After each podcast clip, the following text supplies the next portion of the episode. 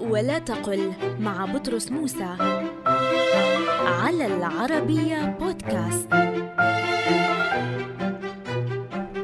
من الأخطاء اللغوية الذائعة الاستخدام كلمة بسيط للدلالة على السهولة واليسر وهذا استعمال غير سليم للكلمة لأنه لم يرد عن العرب الفصحاء استخدامها على هذا الوجه.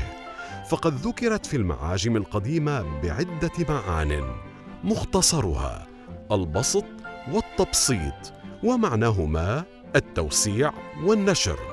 قال تعالى إن ربك يبسط الرزق لمن يشاء أي يوسعه.